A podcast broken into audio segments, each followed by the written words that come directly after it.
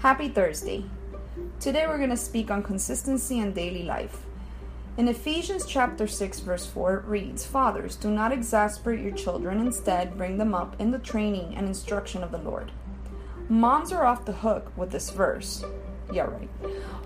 While Paul specifically mentioned fathers in this verse, it's unreasonable to think that a mom can parent any way she wants, but only fathers have to be careful not to frustrate the children. Incorrect. What kinds of things might frustrate or exasperate a child?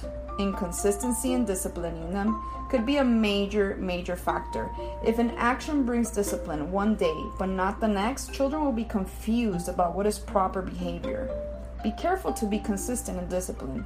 Make every effort to teach your children what is right and wrong from God's perspective. Instill in them an understanding of what it means to live for the Lord. And in Deuteronomy chapter 6 verse 7 it says, "Impress on your children.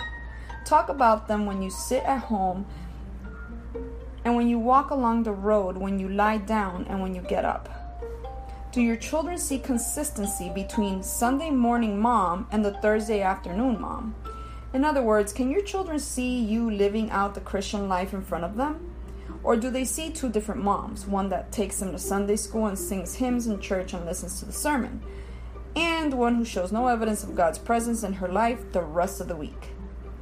Now, I've been guilty of that. I'm not going to sit here and play the perfect Christian because I'm not.